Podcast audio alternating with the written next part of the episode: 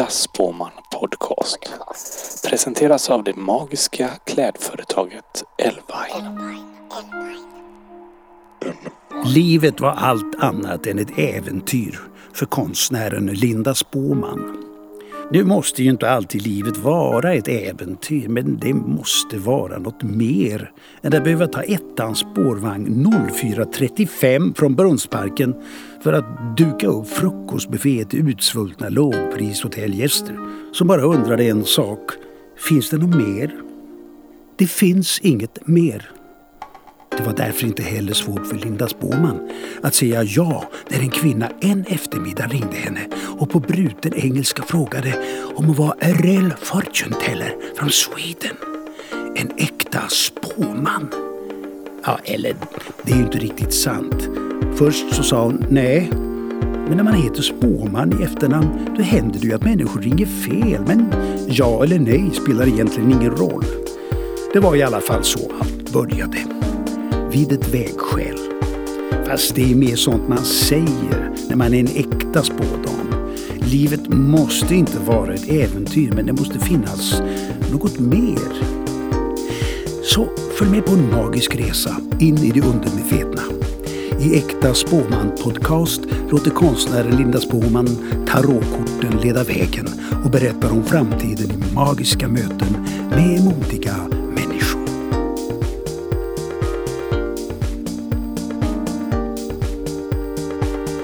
är vi den här livepodden på Bokmässan och vår gäst är Åsa Lindeborg som är eh, kulturchef på, På Aftonbladet. Ja. Mm. Oj. Eh, och det är jättespännande att du är med för jag, jag blev väldigt rädd när, du, när Håkan sa att du skulle vara med. Jag tänkte så här, oj, eh, Åsa känns så sträng. Va? Ja, och också emot magi kanske.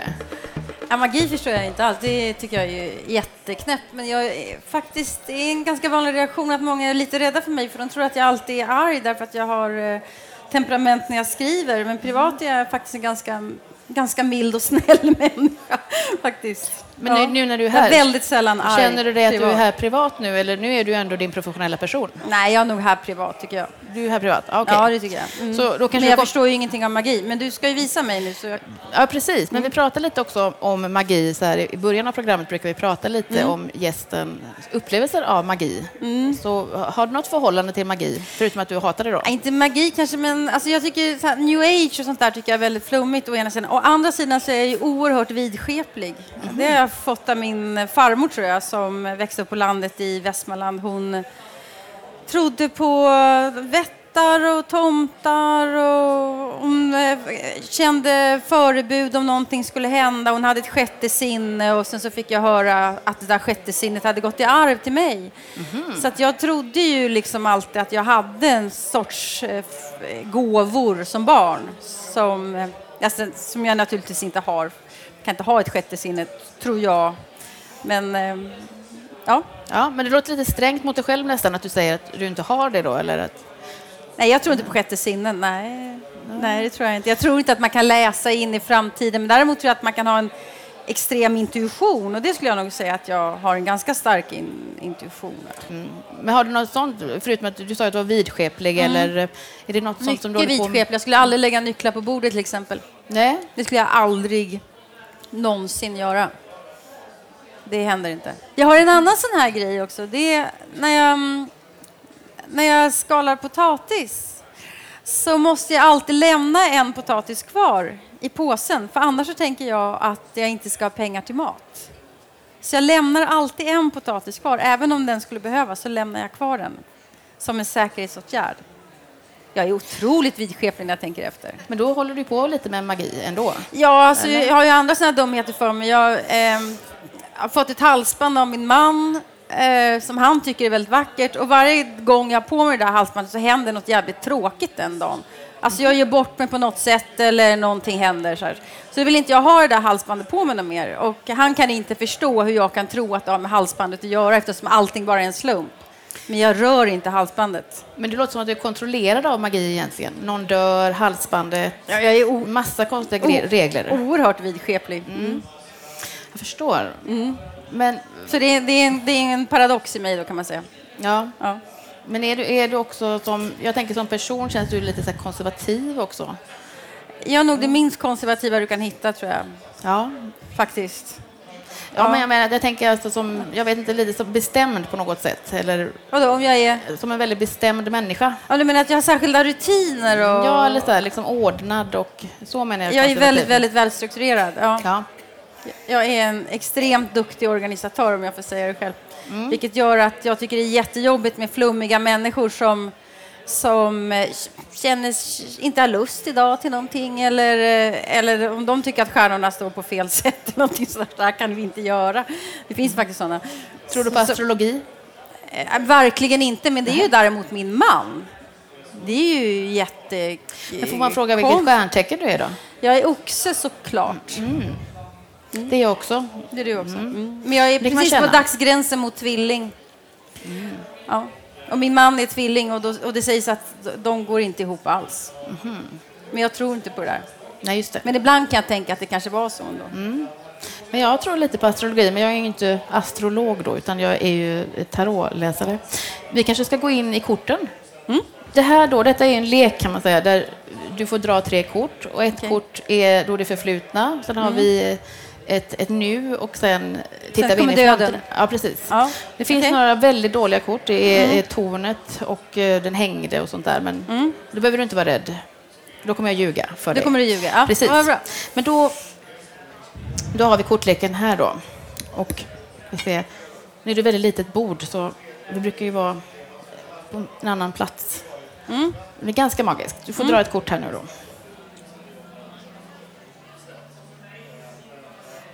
Och då är det kortet överflöd. Överflöd. Skulle du säga att du har levt i överflöd? Jag, tycker också, Ehm. jag skulle tolka detta ganska mycket som kärleksöverflöd. Ja, liksom, något materiellt överflöd eh, hade vi ju inte när jag var barn. Eh, Jag levde ensam med min pappa som var metallarbetare och eh, han hade en LO-lön helt enkelt, frånskild man. Så det var ju arbetarklass, så det fanns inget överflöd överhuvudtaget. Jag blev ju lämnad av min mamma när jag var fyra år så packade hon väskan och gick därför att hon hade förälskat sig i en annan man. Och jag blev ju kvar där med min, min pappa då, även om hon egentligen inte lämnade mig. Alltså jag, eh, jag blev ett skilsmässobarn, men hon bodde på ett annat ställe och jag hade min vardag med min pappa. Så var det ju någonting som hände med mig där, helt enkelt. Ett, ett överflöd då av, då- av känslor, men också av enormt mycket omsorg. Hela min släkt gick in för att ta hand om det här barnet som blev så ensamt där plötsligt med en pappa som dessutom började dricka. Jag hade farmor och farfar, jag hade faster och farbror, jag hade en kusin, jag hade moster och morbror, jag hade mormor och morfar jag hade ju också mamma och hennes nya man. Hela eh, dagispersonalen fanns där också. Så oerhört många människor som jag känner tillit till. Och det där har gett mig ett överflöd av tillit till andra människor. Jag litar på alla människor. Jag, jag tror alltid att alla människor talar sant, att alla människor vill mig gott, att alla människor vill varandra gott. Jag är nog rätt naiv med det där, men jag tror också att det är för att jag har fått ett sånt överflöd av människor som jag har kunnat lita på. Ska vi titta in i nuet då, vad som pågår i ditt liv? Det vet vi i och för sig vad som pågår i ditt liv. Nästan. För du berättade det, men Ja, något känslomässigt nu bjuder du på. Kanske. jag är det. Mhm, inblandning. Och detta är ju ett kort med massa svärd som går in i varandra. Och lite aggressivt kort är det, för det är lila också. Men Ja, jag är ju inblandad då i stora diskussioner här nu om eh, det är ett och infekterat förhållande kort. till fascismen och sådär, hur vi ska göra. Och, och det var ju ett väldigt aggressivt kort. Ja, men du har ju en position ändå där du får tycka väldigt mycket, eller din röst är så här... Det är mitt jobb att göra det. Ja, Mm. men, men alla har ju inte liksom... Jag vet inte, jag tänker att du ändå får kritik för att du tycker mycket saker. Ja, Eller, hela tiden. Ja. Mm. Jag har Jag fått tänk- jättemycket kritik till exempel här nu på Bokmässan. Mm. Eh, för att jag eh, dels, dels gick med på, ska jag säga inte försvara, men gick, jag gick med på att nazisterna här nere skulle få ha sin löjliga monter. Eftersom de har pressfrihet, statligt, alltså statligt sanktionerad pressfrihet, då tyckte jag om det är svårt att stoppa dem om temat är yttrandefrihet. Så tyckte jag att de skulle få vara här. Trots att det är de som eh, eh, och liknande grupper som gör att jag hemma lever med skottsäkra fönster och att det finns säkerhetsarrangemang kring, kring min, eh, min bostad och så. Så gick jag ännu mer på att jag tyckte att de skulle vara här. Men sen så kände jag också att nu har vi tjafs, de har muckat med mig väldigt mycket. Och jag har muckat med dem också. Och så kände jag nu, nu har mässan ändå bestämt sig för att det här ska vara vår gemensamma arbetsplats i flera dagar. Och då tänkte jag, okej, okay, då går jag och hälsar på dem. Då. Jag har den idén nämligen att man ska alltid kunna hälsa på sina motståndare. För mig är det en viktig sak att man kan göra det. Eh, och jag tyckte också att, att jag som lever med, ett sån, med en sån kraftig hotbild, jag kan ha mina särskilda skäl att faktiskt gå och hälsa på dem och säga, här, här är jag. Eh, och då gjorde jag det och jag har fått oerhört mycket kritik för att jag har gjort det. För att då uppfattas det som att jag legitimerar fascismen. Och det är en kritik som, som jag tycker är oförskämd och som... Eh, ja, det gör ont faktiskt. Ja. Du är så symbolen då för det största sveket på något sätt? Jag har nog blivit symbolen för det största sveket. Men jag tillhör den... Eh, det var ju rätt bra sammanfattat faktiskt. Men jag, jag tillhör den här... Jag har i många år eh, varit eh, på barrikaden för mångkultur, för en så kallad generös, eh, ordet äcklar mig, generös invandring. Eh, och det är jätteviktigt eh, för mig fortfarande. Men jag är eh, trött på den här vänstern eh, som blir, tycker jag, med allt mer förbjudande, eh, allt mer in, alltså dogmatisk, som hellre tystar och stoppar än har en intellektuell process i det här och funderar på vad är det här för några? Vad vill de egentligen? Hur ska vi, hur ska vi bemöta det här? Eh, jag föredrar alltid yttrandefriheten framför eh, censuren. Eh, jag är, alltså I den meningen har jag ett väldigt starkt liberalt arv, om man skulle säga, då, i, i, min, i min vänsteruppfattning. Då. Mm. Mm. Men jag tänker att du blir ofta kritiserad. Jag tänkte, det, var, det var alltid någonting varenda året med dig, tänker jag, och även också hela året känns det som att människor skriver jättehemska saker om dig. Eller att du, mm. ja, hur känns det liksom? Hur, hur skyddar du dig mot det?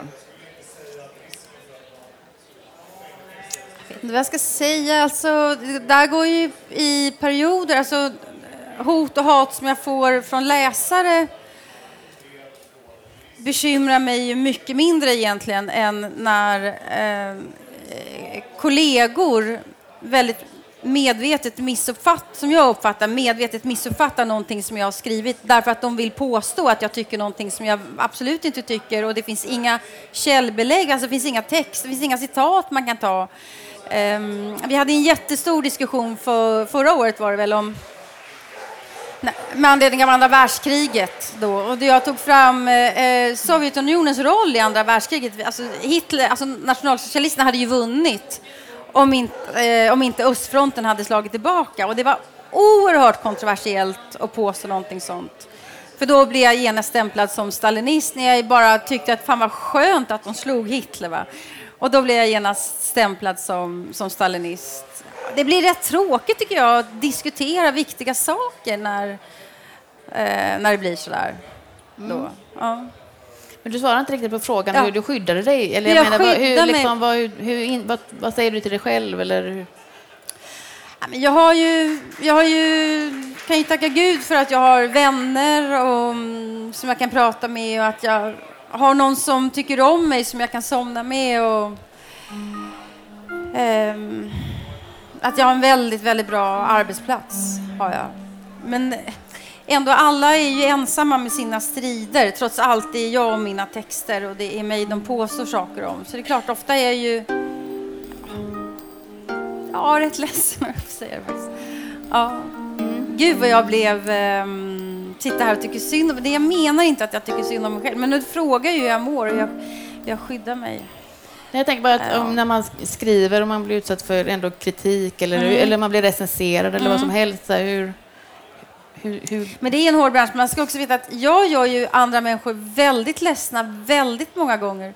eftersom jag är så principfast när jag skriver och inte, liksom inte tvekar att ta en debatt eller, eller nagla fast någon. Så att jag, alltså de, som, de som menar att vad sitter hon och är ledsen för, hon beter sig likadant själv förstår jag de som reagerar så. Alltså, men det offentliga samtalet idag är brutalt. Det är väldigt, väldigt hårt. Så det är ju, man ger och hugg och tar hugg, men även om man ger ett hugg så kan man ju bli ledsen när man får ett hugg. Så att säga. Jag försöker vara saklig, det är det jag försöker vara när jag skriver. Det är inte alltid som man är det, men, men min ambition är ändå att, att inte hålla på med mobbning, utan att... Um, ja. Är du en sån människa som säger jag säger bara som det är? Jag, som jag tycker är en väldigt obehaglig människa som jag ska bara säga uh, som det är. Nej. nej, så skulle jag nog inte uttrycka mig. Men jag har säkert nej. något annat som är lika beskäftigt, mm. jag är mhm. rädd. Ja. Men eh, det, det kan också handla om att lägga sig arab... i saker. Lägger du dig i mycket saker privat? Nej, nej, inte privat. Det gör jag inte. Nej. Mm. Lyxigt nej, men Jag litar kan... på alla människor, som ja, jag sa. Det. Så att jag tänkte, det här, det här klarar de av, det här blir bra. Mm. Det är, jag tycker alla är så generösa mot mig också. Alltså alla, vi ser till att vi har det bra. Det är, ja, nej, jag lägger mig inte i. Det tycker jag inte. Nej. nej. Jag tycker nog att många tycker att jag skulle lägga mig i lite mer, att jag skulle ta mig lite mer tid att lägga mig i faktiskt. Att jag kan vara rätt upptagen med arbete eller lite disträ eller eh, sådär. Mm. Mm. Ganska väldigt mycket tror jag min man skulle säga att jag borde lägga mig i mer. Ja. Alltså det, det, skulle ju vara väldigt jobbigt ifall jag dels måste vara, eh, vara chef på en arbetsplats. Då försöker jag inte chefa så mycket. Jag, jag, jag, skulle jag, det är inte jag ska recensera mig som chef, men en, en ganska jämställd arbetsplats tror jag nog att man kan säga. Så håller jag på där i otroligt mycket jobb. Sen måste jag komma hem och vara, och liksom vara chef hemma också. Det skulle ju vara outhärdligt för alla, tror jag. Utan vi, delegation, det är liksom, någon gör något och någon annan gör någonting annat. Och om vi ska åka någonstans så är det inte självklart att det är jag som håller på och roddar efter vilken resa det ska vara, utan det är andra som gör det. Vi hjälps åt. Men jag har ju så stora barn och eh, ja, det... Ja. Men jag skulle ändå tolka detta kortet som lite så konflikt, konfliktsökare. Konfliktet, mm. den, den drar ju in mig i en konflikt, det ser jag helt uppenbart. Du kan det kommer, det kommer ju att komma en, en, en fortsatt konflikt om bokmässan eh, efter det här, så är mm. det ju. Så det, jag förstår nog vad som ligger i närmsta dagarna här framför mig. Men Säger du privat att du tror är jag väldigt kortet? konflikträdd, ska jag säga. Mm. Mm. Ja, det är jag verkligen konflikträdd. För det är klart att det sitter väldigt djupt i mig att jag en, en gång förlorade min mamma. Inom loppet av bara några minuter så hade hon gått ifrån oss. Och eh, det är ju det som jag är mest rädd för egentligen när jag tänker efter. Alltså privat, det är att jag ska förlora någon som jag tycker om. Eh, och därför så är jag ju besvärande konflikträdd. Alltså jag, samtidigt som jag är uppvuxen också med en alkoholiserad pappa så har jag blivit ganska medberoende. Alltså har en medberoende problematik, att jag kan gå med på väldigt mycket. Alltså man kan behandla mig ganska illa har, just nu är jag inte en sån situation, men tidigare har jag varit det. Och eh, destruktiva relationer till exempel. Och eh, jag går med på en massa saker som jag inte borde gå med på. För att jag är rädd att förlora. Jag är också väldigt rädd för att vara den som går, för jag vill inte vara som min mamma. Eh, och jag kan gå med på att man säger saker om mig helt enkelt för att jag inte hävdar liksom mitt, mitt själv självvärde. Jag ska säga, en sån Men du, har du bearbetat det där med din mamma ordentligt, tycker du? Eller? Väldigt. väldigt alltså hon, Jag skulle säga att hon är en av mina allra, allra bästa vänner. Och det, hade hon inte varit det hade inte jag kunnat skriva en bok där hon förekom faktiskt på det viset som hon gör. Mm. Jag litar fullständigt på hennes kärlek, totalt. Och jag tror att hon vet att jag älskar henne också. Jag tänkte på när, man, när jag läste den boken så mm. tänkte jag att oj, vilken hemsk mamma, eller varför försvann hon bara? Eller, mm. Hur kände hon för det att bli liksom...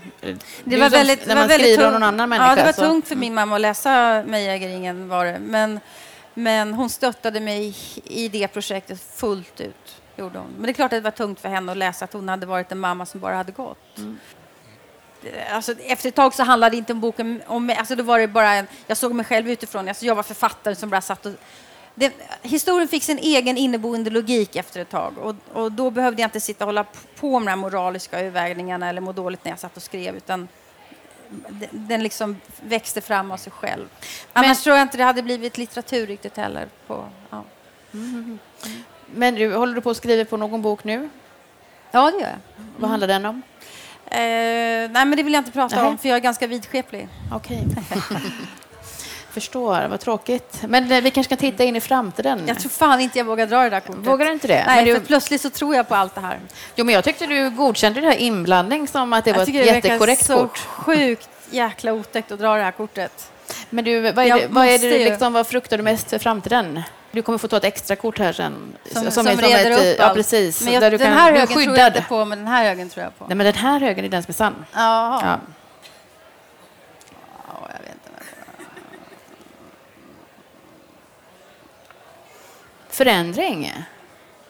Yin och yang-larv alltså. Ja, usch. Men, eh, men, nej, men det, här är jätte, det här är ett positivt kort. Det är harmoni. Det är en orm. Precis, en orm i en åtta i evigheten. Men jag det här, ska dö! Det är det, så här evighets... Eh... det står ju en tvåa här också, så du måste kanske akta dig för alla tvåor. Nej, men det här är ett positivt kort.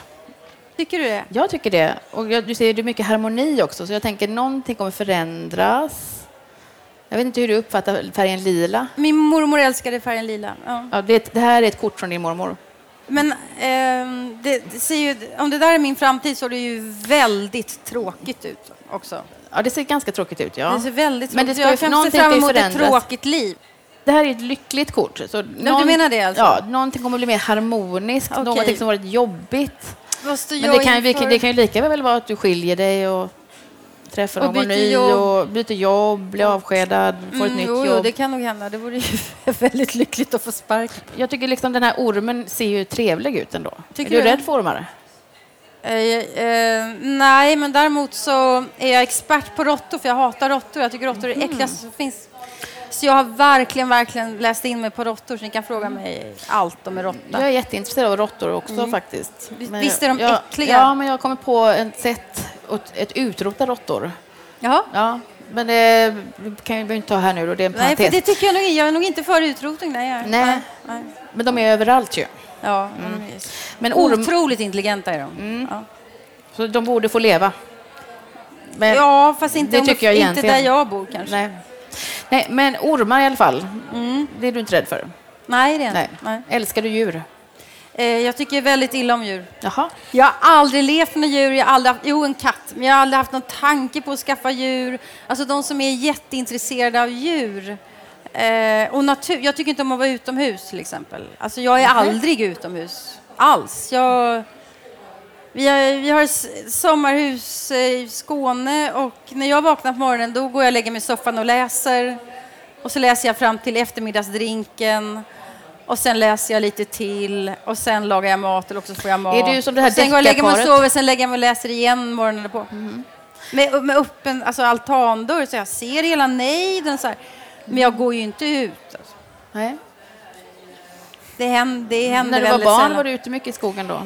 Eh, ja, på, på somrarna med, med mormor och morfar, sen vi våra sommarställe. Men det här att, att vi skulle gå ut. Eh, pappa och jag var alltid inomhus, eller också cyklade från en punkt till en annan punkt. Men att vara ute är en jättekonstig grej för mig. Alltså det är någonting som jag aldrig har börjat med. Nej. Nej. Jag har börjat med det ganska nyligen. och Okej. så, men det, det är svårt att göra det en gång till. Så här, men varje gång jag har gjort det och varit ute i skogen tänker jag åh vad underbart det var. Det var ju, nu känner jag mig så här mindful. Jo, och men skog, ute jag, mer. jag tycker mer om skogen än att det här krav... Alltså skog tycker jag väldigt mycket om. Mm. Jämfört med hav som jag inte förstår alls. Jag tycker om ängar och sädesfält och skog om jag ska välja natur. Fjäll får jag ångest av, alltså riktig ångest. Eh, och havet förstår jag inte vad jag ska med. Jag fattar inte vad jag ska ha det till. Skog tycker jag om. Där kan man också plocka svamp, vilket jag tycker om. Men just det där att åh, idag ska jag nog ta mig ut i skogen. Det händer inte. Det gör jag inte. Nej. Nej. Men om man tittar på de här korten så det känns ju som att det är tre ganska tråkiga kort. Men du kan ju dra ett kort i den här svarta kortleken. Som, då kan vi verkligen se om det, hur det kommer bli. Det är det sanningen kort- här alltså? Här är sanningen. Ska jag tro på det här? Ja, här kan du tro på. Döden. Döden. Och det här kortet får du behålla, Åsa. Ja, tack. Som ett, eh, ett eh, järtecken som du kan ha Tack. i plånboken. tack så mycket. Det du- känns, en sak känns toppen faktiskt. Ja, men en sak, jag, tycker, jag älskar dödenkortet för det betyder att något kommer dö och något nytt kommer växa upp. Mm. Förändringen. Samma dag som jag föddes så dog min mammas farfar som var patriarken i det kommunistiska partiet. Så det finns också en föreställning om, alltså på pappas sida trodde man att jag hade ett sjätte sinne. Men på mammas sida så finns det en föreställning om att, att jag tar ut liv och död på något sätt. Och då är det, när min dotter föddes, då dog eh, eh, min gammelmormor. Och så, så, hela tiden när någonting händer, något positivt händer mig så dör någon annan. Eller någonting sånt där. Så att det har hänt ibland sådär att, att de är lite rädda. Liksom. Nu, nu har Åsa fått ett nytt jobb, undrar om någon av oss ska dö då för det. Men det lite har- skämtsamt, men det har liksom varit, alltså, slumpen har gjort det på det här viset. Så att det, ja, Men det känns ju också det är att du- flummigt, jag hör ju själv Ja. när jag berättar om det, men ni sa ju att man fick vara flummig här. Det var Ja, själva men- poängen, va? Eller? Ja, jag tycker inte att vi är så flummiga. Eller jag tänker... Du tycker det här är helt normalt? Nej, alltså egentligen, jag tänker att det här är samtalskort Ja, okej. som du kan Okej. liksom leka med oss här Okej, i, som en, ja. en lek. Vad är du rädd för? Vad är du rädd för att förlora? Jag är rädd för att förlora eh, förmågan att skriva. Jag är rädd för att bli blind. Jag är rädd för, jag är rädd för sjukdomar överhuvudtaget. Jag är, precis som alla konstnärer, väldigt, väldigt hypokondrisk. Men som riktiga hypokondriker kan jag inte berätta vilka sjukdomar som jag har heller. Ehm, jag är rädd att något ska hända mina barn. För då tror jag att jag skulle dö själv. Jag är rädd att folk skulle tappa respekten för mig för den jag är. Så, men hur upprätthåller du det då? Så här? Vilket av alltihopa? Ja, respekten till exempel. Eller jag tänker, det låter som att det är viktigt för dig hur andra människor tittar på dig. Eller... Ja, inte att man titt- ja, men alltså jag tror att alla människor vill ju ha, ha respekt. Och eh, om man har en, om man är som jag, en kämpande intellektuell som står på barrikaden och strider för idéer så eh, blir man ju hela tiden och ska vara ifrågasatt. Eh, och eh, jag skulle, alltså min skräck är att jag blir en, eh, en, en åsiktsmaskin som folk inte längre tar på allvar eller eh, sådär. Eh, som man tycker fullständigt pajar ur sig med, med väldigt dåliga argument eller ställningstaganden. Eller... Det här, jag tyckte det här var otäckt. Nej, men det är positivt kort. Faktiskt. Känner mig jag. li, lite illa till mods. Vill du dra ett nytt kort? Nej, gjort är gjort. Ja. Det. Jag tror detta handlar om att det kommer hända någonting väldigt spännande i ditt liv snart som kommer vara lite obagligt först, göra lite ont och sen kommer det liksom växa upp en blomma. Uh-oh. Men den här boken då, som Ja. du inte vill berätta om, kan det vara kanske? Kommer den vara chockerande för någon, boken? Ja, ja, Jaha. det tror jag. Absolut. Kommer många bli arga? Ja, det tror jag. Ja. Men Bara jag inte gör någon ledsen så är det bra. Jaha. Arg går bra, men inte ledsen. Nej, jag tycker inte om att göra andra ledsna, även om jag naturligtvis gör det när jag skriver. Men det är aldrig, aldrig någonting som jag vill uppnå med någon text, att göra någon annan människa ledsen. Det är hemskt ju. Jag vill ju heller inte göra människor ledsna Ja. när de blir spådda. Jag blir alltid rädd när det kommer dåliga kort och försöker säga positiva saker. Men, men är det några frågor du känner så här som du frågar tarotkortleken? Eh, nej, jag tror eh, att den ska få leva sitt eget liv utan mig, tror jag. Tack för att du kom hit, Åsa. Tack för att jag blev inbjuden. Tack för det.